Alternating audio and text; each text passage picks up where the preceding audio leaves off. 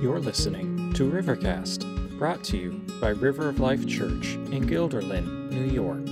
Now, here's Pastor Sean. Take your Bible, if you would, and open with me to uh, Romans uh, chapter 11.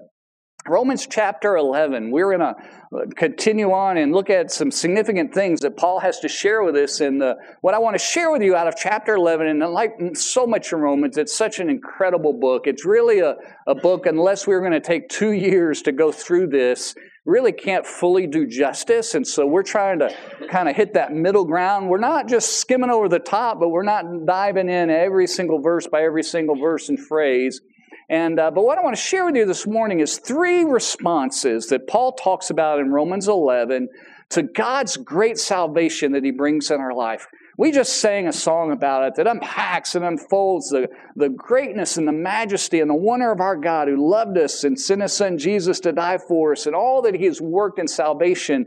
And we, it, it elicits, it calls for an ongoing response in our life. And so I want to share with you about that. And as we've been walking through Romans, it just, I don't know of a single book in the Bible that unpacks the salvation and the gospel of God like Romans does. I told, we talked about that to begin with, right? As, as we're kind of looking at it piece by piece, it was meant to be read as a whole. But, you know, Paul, as he starts out in chapter one, he, he talks about this incredible gospel. He says, I'm not ashamed of the gospel because it's the power of God to salvation for everybody who believes. And so he tells us about this amazing thing of Jesus dying for us and rising from the dead. But then he dives in at the end of chapter one and all through into chapter three, and he tells us how messed up how jacked up, how wrong and disobedient we are. And if you remember when we, were here in those early chapters, that free fall that all of us have fallen into sin, and there's a splat at the end of that time. We're kind of experiencing that culturally around us, but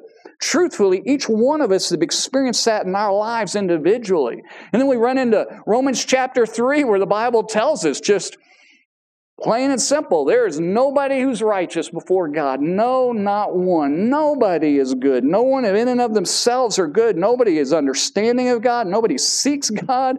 Everybody is turned aside. We've all become worthless. Just like, wow, there goes all of our self esteem out the window. Any of our own, you know, empowerment of what we can do on our own goes out the window. And Paul, in order to share with us the majesty and the graciousness and the wonder of our mighty God, has to help us to realize that we are so messed up. We are so in need that the piece that we bring to this equation called salvation and eternal life is that we just have a need. We are needy souls. And so he shares that with us in chapter 3. And then he begins to explain that our goodness isn't ours, any goodness we have is actually the goodness that God brought through Jesus coming to this earth. That Jesus was perfect. Jesus is perfect. And He died on that cross, and He made, paid the sins for your sins and mine.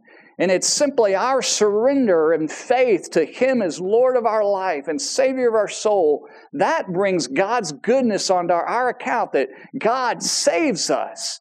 And so he talks all about the, the, the, justification that we are made righteous and declared righteous and then made righteous over time uh, through faith in him and how that changes us. And we go from being dead in our sin to alive in God and frees us out of the bondage that we have. And he explains how that's the same picture in the Old Testament that Abraham and all of the people in the Old Testament that came to know him as Savior and Lord, they were saved, if you would say it, that same exact way as we are. There's no change that's happened between Adam and On, that God has been working his rescue lifeboat mission and bringing his salvation to his children. In chapter 8, we experience and hear about this wonderful life that we have in the Spirit and that we are not condemned and that God is working all things for our good ultimately uh, through the salvation that he brings us. And then chapter 9, we looked at a couple of weeks ago, a challenging chapter that kind of talks more about, not so much about exactly what Jesus did when he came, but talks more about what God the Father did. And most often we talk about Jesus because, frankly, that's what the Bible talks about most often. As a, as a church, we try to emphasize what the Bible emphasizes. We try not to miss anything along the way, but we don't want to overemphasize things either. We want to, you know, just kind of put the priorities where they are. It's one of the reasons we preach through books of the Bible and just let the Bible speak. And, and chapter 9 is, shares really more not what salvation is from what Jesus did, but more what God the Father is doing and some challenging things in the middle of that. And last week, just what we do as, a, as Christians and as a church that God has called us to share this wonderful message with others. In chapter 11, where we are today, he talks again about just what God the Father has done. And I, this chapter 11 and the end of 11 and into 12 is kind of a big transition. Paul is kind of wrapping up this whole wonderful salvation that God has worked in this world that he has brought. And I want you to notice, and I want these words to, to, to speak into our soul this morning, but look what he says in verse 33.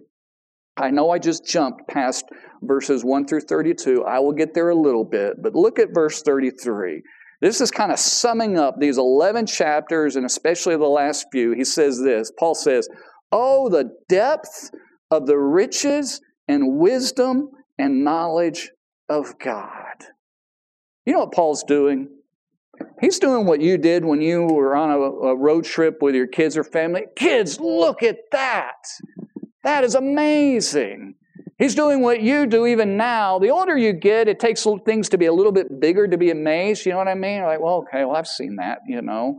I've seen, I've seen that. I've kind of seen something as well. But he wants us to step back and he says, look at the incredible, how deep, it's beyond measure, the depth of the wisdom and the knowledge how incredible the richness is of our God. He goes on, he says, How unsearchable are his judgments, and how inscrutable or beyond understanding, beyond scrutiny are his ways. He says, Look, guys, the things we've been talking about, it is beyond our full cognitive ability to understand. It is beyond our ability to fully fathom. In sailors' world, you know, fathom was about six feet, and I think they would take a line to see how deep something was. I think if I recall in history, you know, they would tie little knots so they could count the fathoms. But out in the middle of the ocean, you know, you know how you know how deep the average ocean is? It's about a couple of miles deep. Like that's plenty deep for you and me to drown, right? Plenty deep for us to not be top of the food chain. I don't understand how these people fall off of cruise ships. I probably do understand, but just like that is not a good time when you all of a sudden find yourself floating around and the ship is sailing on and you are not at the top of the food chain and there's two miles of water. But the deepest part of the ocean is like six miles straight down. And early, I don't think it was until close to 1900, you know, who has a rope six miles long that doesn't get tangled I would be the guy that get, you know, a quarter of a mile. Oh, I got this knot. I got to pull it all the way back up. And, you know, and just, you couldn't fathom it. It's unfathomable. In other words, you really couldn't measure it out to know just how deep it is. That's what Paul's trying to tell us. Guys, regardless of what our understanding is and you know there's debate theologically of what chapter 9 means and all of that and we i share as river we will always share as best of our knowledge of of what Scripture talks about, and we talked about that. We'll hit the early chapter 11 here in just a minute. But regardless, what Paul is saying is that we need to step back. And the majesty of God that is on display in Romans 1 through 11 should absolutely take our breath away. And when it fails to do that, something is going on. Either we really don't know Jesus and we really haven't experienced His grace, or we just have gotten so used to it and it's ho hum and we think that it's no big deal. But Paul is trying to wow us with how incredible it is. He goes on, he says in verse 34, he says, Who has known the mind of the Lord? Like who who figured this out? Nobody, nobody has understood this. Nobody has got this down. There's no mathematician that could figure out the math. There's no English major that could write the words to explain this. Only God has known this. Who has been his counselor? Who has God consulted with? No angel in heaven did he turn to and say, Well, what do you think would be a good idea? How exactly do you think I should do this? This is strictly out of the heart of God Himself that no one in this world has come up with these things. No one in this world has done anything that God owes them. In verse 35, it says, Who is given to him that he might be repaid? None of us have done a single thing in our life or ever will in our life where God says, Well, I guess I owe you one. I guess I owe you salvation. I guess now I need to do this. And in fact, it's the opposite. God is causing us to stop in our tracks and to say, God, you are everything. My salvation, my future, this world is you. Look what he says in verse 36 For from him and through him and to him are all things. To him be glory forever. Amen. In other words, from God and through God's working and for the purpose and back to Him is all of our salvation, is all of this world exists, that it comes from God, that God brought it into being, and for this salvation, that He came and produced this, and He made it possible. It's through Him, and ultimately our salvation and the, the fruit of that and the purpose of yours and my walk that we have with Him is back to God. It's all about Him, and only to Him belongs the glory. Regardless as, as, a, as a pastor, I sat down and thought about it. I don't know that I've ever led a church with so many different church backgrounds as where River is. I think I counted a dozen different groups, and I'm probably missing one or two. I mean, Christian Missionary Alliance, uh, Church of Christ, Seventh day Adventist, Baptist, Methodist, Episcopalian, Catholic, uh, there's others in there, the Presbyterian, Lutheran, just all kinds of different backgrounds and, and, teachings along that. And there should be no surprise along the way that, that, you know, things that you've been taught and that you've learned, there, there might be a little different nuances about how all of these things are believed and played out.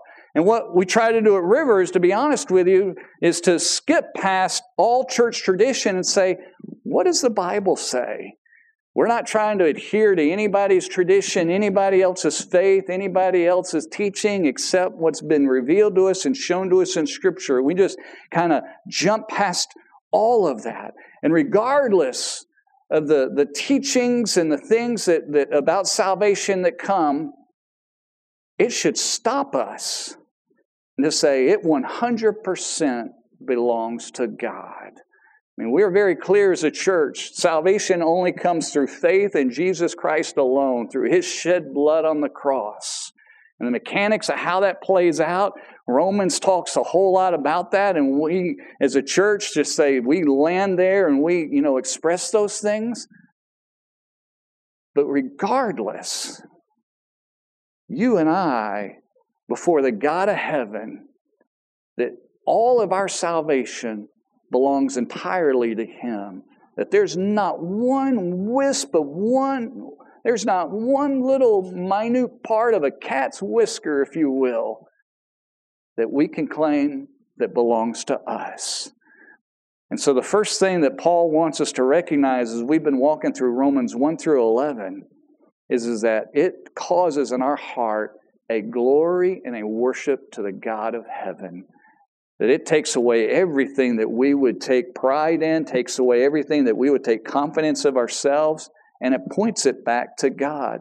That's where these hard things ultimately land. Look at chapter 11, and here's where I'll touch base with Romans 11. Why are these things inscrutable? Why are these things so hard to understand? These things are beyond our full comprehension. Folks, if you can get your mind wrapped around every single piece of the Bible, you're probably missing something. I'm just going to be really honest with you. I'm not saying that there's not in here things that we ought to understand and get fully. God has revealed these things to us, and He wants us to understand. But listen, there's no textbook in this world that can explain all the things about God. It's impossible. You and me, you and I, and our finite, limited little brains cannot wrap our mind around the infiniteness of God. We can understand some things, but we can't understand everything. And so Paul steps back, and just like Peter said, you know, there's some stuff that Paul says is hard to understand. We have to step back and say, yeah, Peter, we get it. And some of these things are challenging. Look at what these things are in chapter 11, verse 1. He says this Paul says, I ask then, has God rejected his people? He's talking about, has he rejected the Jews? So he's answering the question why are there so many non Jews? Why are there so many Gentiles? That's most of us in this room. But why are there so many Gentiles who are followers of Jesus, but not Jews? Because the Jews had the Bible, they had all the promises, they had there, it's from the Jewish people, the Jewish bloodline that the Messiah came. He was kind of like, what gives? Has God turned his back on them? What's going on? And Paul says, by no means, not at all. He says, look at me. I myself am an Israelite, a descendant of Abraham, a member of the tribe of Benjamin. God has not rejected his people whom he foreknew. Paul says, no, God foreknew, and he's not rejected those. Jump down for sake of time to verse 5. He says, So too at the present time, there is a remnant, there is a group of Jews within the people of Israel, a remnant that have been chosen by grace. But, it is, but if it is by grace, it is no longer on the basis of works. Otherwise, grace would no longer be grace. What then? Israel. Israel as a nation as a whole, he's saying, failed to obtain what it was seeking. They didn't find salvation. They did not find God, even though they were religious and all of that. He said, but the elect, that remnant within them, they obtained it. But the rest were hardened. And as it is written, God gave them a spirit of stupor, like they're drunk, eyes that would not see, ears that would not hear. God gave that to them down to this very day. Sean, wow, those are some hard things to read and understand. Absolutely. Congratulations. Welcome to the theological discussion and debate of the centuries. So, some in our church will understand this some way and some another way. As I read and understand this and look at that in the words, the simplest, most straightforward path, I'm looking, when I try to understand Scripture, I don't.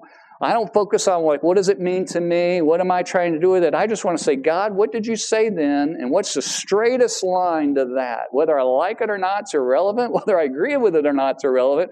What did you mean? What did you say? And I want the straight line. And as I read that, it the straightest line to me is that yes, God chose the nation of Israel to bring the Messiah and to bring salvation in this world, but most of them did not know him. But those that did are a remnant that God chose. And in that, those are the ones that he foreknew. And those are the ones that he gave grace to. And instead, others were hardened. Sean, that is hard to really accept. I know it is. But that, to the best of my ability, is what that scripture is teaching. And we don't have time to unpack all the nuances of where all those things go. And as I shared last week, there's not a person on this planet who does not have opportunity that God is not saying, you know, God is reaching to everyone. It's like, believe on the Lord Jesus Christ and you'll be saved. He's reaching out to everyone. And Sean, how do those two things go together? I don't know. I just read a passage where Paul says, These things are beyond understanding. They're beyond our comprehension. They're beyond fathoming. That's what he's talking about. Like, this stuff is blows our mind. How does the God of heaven do it? So that's where I step back and say, Lord, I humbly, and most people that get into these debates need to take a strong step of humility and a whole lot less of bravado and thinking they got it all figured out because Paul himself says these are difficult things to understand. And what God really wants us to do is say, you know what? Regardless of where we land, the God of heaven gets full credit for our salvation.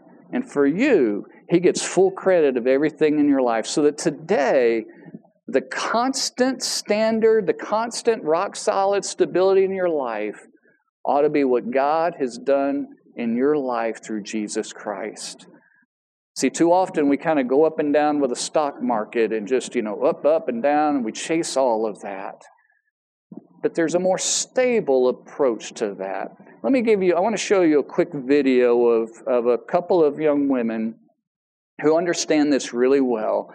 The Oklahoma State University softball team just won their National World Series, okay? So they're the best of the best in the country. And an interviewer asked them a question. We're going to play the interview question in a second. It's, it's in the front end of the video. If the video's not playing, don't worry. It's not our technology problem. I've been warned by our sound team that it's okay. It's going to come, Sean. Just be with it. But an interviewer asked the, the young ladies a question. In essence, how are you able to stay encouraged in the highs and the lows of the game? And I want you to hear who they give credit to and how this plays out for them. So go ahead and play that video. I'll start with ESPN for, for the players. I know you talk about keeping the joy of the game, but I'm curious. It's a long season, right? And you guys have had the target on your back the entire time, the win streak being number one. How do you handle the unique pressure that comes with that? How do you keep the joy for so long when anxiety seems like a thing that could very easily set in? Well, the only way that you can have a joy that doesn't fade away is from the Lord. And any other type of joy is actually happiness that comes from circumstances and outcomes. Um, I think Coach has said this before, but joy from the Lord is really the only thing that can keep you motivated, um, uh, just in a good mindset, uh, no matter the outcomes. Thankfully, we've had a lot of success this year, but if it was the other way around, uh, joy from the Lord is the only thing that can keep you embracing those memories, moments, friendships, and all of that. So uh, would, that's really the only the only answer to that because there's no other way that softball can bring you that um, because of how much failure comes in it and just how much of a roller coaster the game can be. One thousand percent agree with Grace Lyons. Um, I went through that my freshman year. I I was so happy to win the college. I've talked about this before, but I was just so happy that we won the College World Series. But I didn't feel joy I didn't have, I didn't know what to do the next day. I didn't know what to do for that following week. I didn't feel filled. And I had to find Christ in that. And I think that is what makes our team so strong is that we're not afraid to lose because if it's not the end of the world if we do lose. Yes, obviously we've worked our butts off to be here and we want to win, but it's not the end of the world because our life is in Christ and that's all that matters. Yeah, um I think a huge thing that we've really just latched onto is eyes up. And you guys mm. see us doing this and pointing up, but we're really like fixing our eyes on Christ. And that's something where, like they were saying, you can't find a fulfillment in an outcome, whether it's good or bad. And um, I think that's why we're so steady in what we do and, and our love for each other and our love for the game because we know this game is giving us the opportunity to glorify God. Mm-hmm. And um, I just think the things that Paul's talking to us about is this. He says, guys, let's put life into perspective. So, regardless of what's going on in your world, what worries you have and concerns, and what going up and down and the navigating of life, and it's, I think it's a little bit easier when you're thinking about just a game, you know, and it's not just a game, you're going through that. But we all have those choices to make, right? We all, and everything that's going on in life, and, you know, the stakes are higher when you're talking about family and you're talking about other things. But at the end of the day, it's still the same. Like Paul wants us to recognize that God of the universe has reached down and made it possible, and He has saved you. When you have a relationship with Him through Jesus Christ, and it should stop us all in our tracks and say, you know what? Let's keep this life in perspective whatever is going on and spinning around, that it should cause a moment of worship in our heart and a moment of confidence and a moment of hope in the middle of that. And when the deep and difficult questions come in our life, it should say, wait a minute, I don't know the answer to all of this, but I do know the answer to this that my God in heaven loved me and He died for me. Let me give you the two other things. I spent a lot on that first one, so the next two are going to go a lot quicker. Paul has been talking through Romans 1 through 11 all about our deep salvation. The first thing is, is as all of this is to bring glory to Him. But the second thing is it gives us a godly attitude. Paul talks in chapter 11, he's unpacking like this whole Jewish versus Gentile and how salvation came through the Jews early on, but why is it now seem like there's more people who aren't Jews being saved? And he talks about some challenging things about how jealousy, you know, his role is hoping that the Jews become jealous He's, that's what he's moving toward to see that other people are getting it, and he's navigating these things. And to be honest with you, and regardless of what you believe about election and all of that, like God is moving some things on the chess and checkerboard that should make us all probably a bit more uncomfortable than we really are. Like He is really moving stuff around, and however you interpret it, it's just like, wow, God. And that should cause us not only a glorifying and worshiping Him, but it should cause a a godly attitude in our life. So he's talking about how we as, as non Jews have been grafted in. I am not a tree guy, I'm not a plant guy, you know that, but I'm told you can take like fruit trees. I think people have done this a lot. You can like cut off a branch or make an opening into a tree and you can graft another tree off another tree. Kind of like I guess my, I think like taking an arm off of somebody and like sticking it on somebody else. No, it's not the same. There's not nerve endings in trees. I know there's more going on there, but you just stick this tree branch in there and you do it right, it grows and becomes a part of that tree. And he's saying, we as people who aren't Jews have been grafted in to the nation of Israel. This whole salvation thing is what he's talking about here in 11. And he says this, he says, but if some of the branches were broken off, and you, he's talking about us as Gentiles, that'd be us in this room, although you're a wild olive shoot, you're just running wild and free. You're not that natural one. You've been grafted in among the others, and now you share in the nourishing root of the olive tree. Do not be. You've got salvation, you've got God in your life, you're learning all this stuff, you're coming from the outside of it, and you're now plugged in. He says, Do not be arrogant toward the branches. Don't be arrogant toward those the Jewish people. Don't be arrogant like look at me. He says, "No." He says,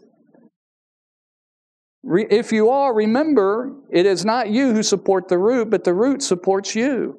Then you will say the branches were broken off, so I might be grafted in. He'd be like, yeah, some of those Jews just didn't get it and they really didn't know God. Even though God brought salvation to the people, they didn't really respond, but I did. Look at me. I'm God's gift to this God's kingdom. He's like, there's none of that. Don't be arrogant and prideful. He says, instead, so do not become proud, but fear. For if God did not spare the natural branches, neither will he spare you. And note then the kindness and the severity of God severity toward those who have fallen, but kindness towards you, provided you continue in his kindness. Otherwise, you too will be cut off. What's Paul saying? He's saying this. When you have a relationship with Jesus Christ and you know that you know you are now an adopted child of God in heaven, that the God of this universe reached down and saved you, you better not walk away prideful or arrogant to anybody around you whatsoever. You better not look around arrogant. Well, I got it figured out. I look at me. I've noticed that sometimes in, in churches and sometimes in Christians' hearts, we can look pridefully at other people who are not followers of Jesus. Kind of look down shamefully and haughty and arrogant toward them. And we just finished 11 chapters and however many months that we've been walking through this. And it's all about what the God in heaven did for you, did in you, that He did, and not about what you did. And there's no room for pride in any of our attitudes, any of our view of life, any of it. Hebrews chapter 12 talks about talking about the Jews when God gave the Jewish nation the 10 commandments. We kind of take that as ho hum. Oh yeah, there are 10 rules, you know. Honor your father, mother, remember the Lord's day, don't take the Lord's name in vain, you know, don't steal, don't murder, that kind of stuff. You know when God gave those to the Jewish people, he led them out of Egypt, led them through miracles, and he was revealing himself to them. It was more than just the rules. He was revealing himself to the people and he was taking them to a mountain to worship God. The funny thing is, is the only one that went on that mountain was Moses. They were to go near the mountain, but they were not allowed to touch the mountain. In fact, if anything touched it, even an animal, it was to die immediately. Now, when Moses went up on that mountain, the people could see, and I don't know how tall it is, I've never been to Israel, Middle East, or all of that, never been to Israel, but they could see the flashes of lightning of God. And they could hear the voice, the manifestation of the voice of God. And you know what? It freaked them out. They were scared to death. In fact, the Bible says Moses was terrified to be in the presence of God. There was an overwhelmingness to be in the presence of God as He is revealing His holiness and who He really is as a person. And then when you get to the end of Hebrews chapter 12, explaining all that, the Bible says that we have come to a holy mountain, and our God is a consuming fire. We forget that sometimes, do we not? Sometimes, do we not? We go to church and, okay, we're going to sing some nice songs, we're going to see some people, and we want things, and it's easy, and I've been there too, like, well, I wish we did it this way, and in my last church we did it this way, and we just somehow miss that it's the holy God of heaven that we are gathering for this morning. And that our God is a consuming fire in our life. And there should be a humility, there should be not necessarily a terror of us toward God, but a fear and awe in our heart to God and a motivation in our soul to honor Him and obey Him in every area. That we serve that kind of God. So, folks, we should be a people that worship Him. We should be a people of humility coming to Him. And the last thing, and I'm done, we should be a, a people that along the way are warned to not give up and to continue in our faith because what Paul just said, he said, look, recognize the kindness of God on one hand and the severity of God on the other. That God toward those who know Him and are saved, God is a gracious and kind God, but He is a severe and stern and, and a judging, judgmental, punishing God to those who do not know Him and do not follow him. And so we are challenged. He says, make sure, note that, that we continue, that you continue in his kindness. Otherwise, you will be cut off, just like the Jews. That while they were religious and Jewish in body and in soul, that they really did not put their faith and trust in the Messiah. You know what that means for you and me today? In, in, the Old Testament, there were thousands, millions of people that God had revealed truth to them. But many, if not most, most did not respond and did not become true children of God. That's why in, in in Romans 9, the Bible says, but Israel, the real Israel, all of Israel is not the real Israel. It's why in, in Romans chapter 3 or 4, it talks about that the Jews are not the ones who are there and, and physically, but the ones that in their heart that God has made them Jews.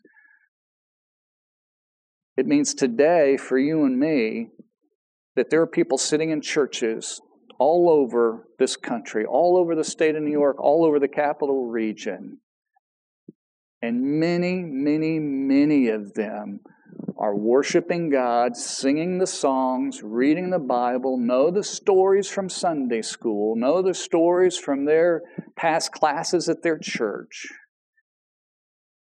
And yet, they've really not put their faith, repented, turned of their sins, and put their faith in Jesus.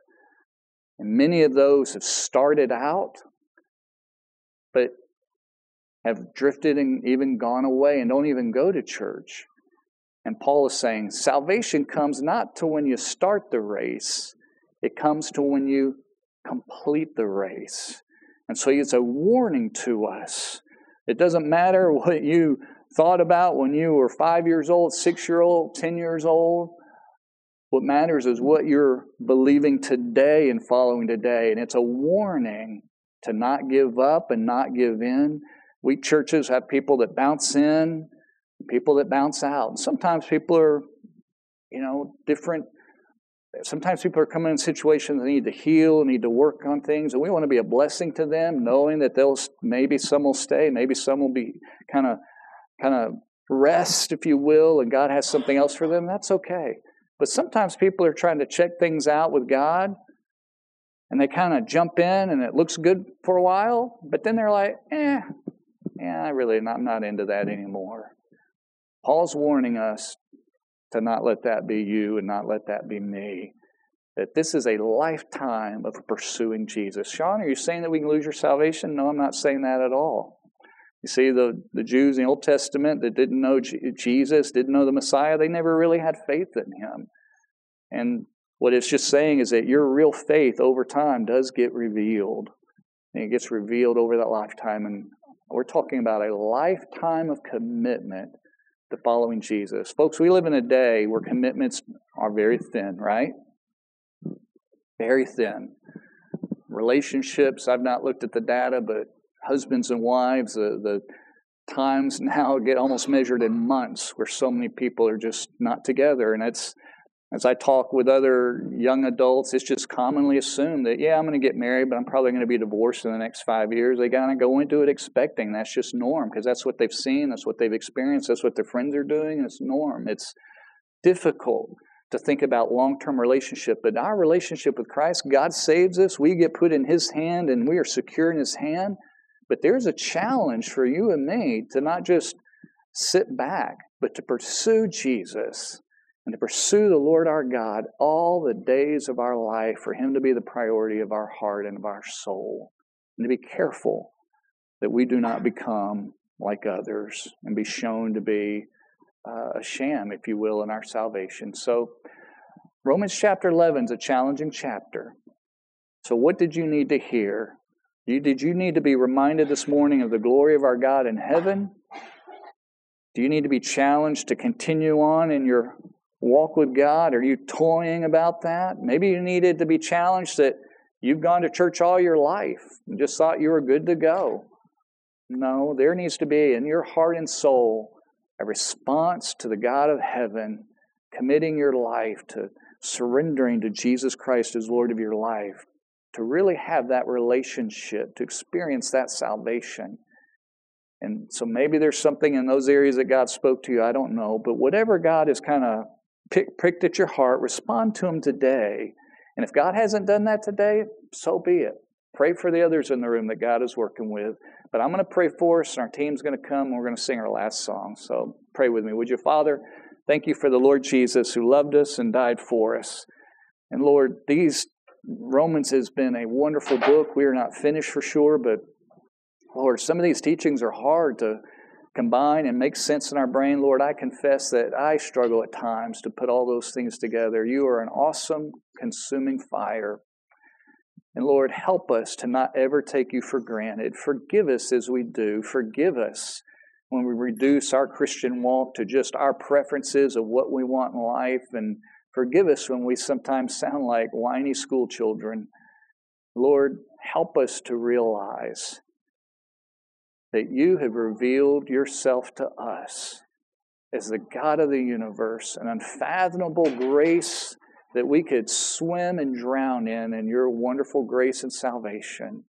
And we ought to be in awe in that all the time. Help us to return to that, Father. Help us to have confidence and a hope and a security in your salvation. Help us to glory in that and to move beyond pride and self. And help us, Father, to be motivated to pursue you. Our, we are kept by your grace. We are saved by your grace. But, Father, we are challenged to continue on and to pursue you in our hearts. So help us to do that as a people, I pray, in Jesus' name. Amen.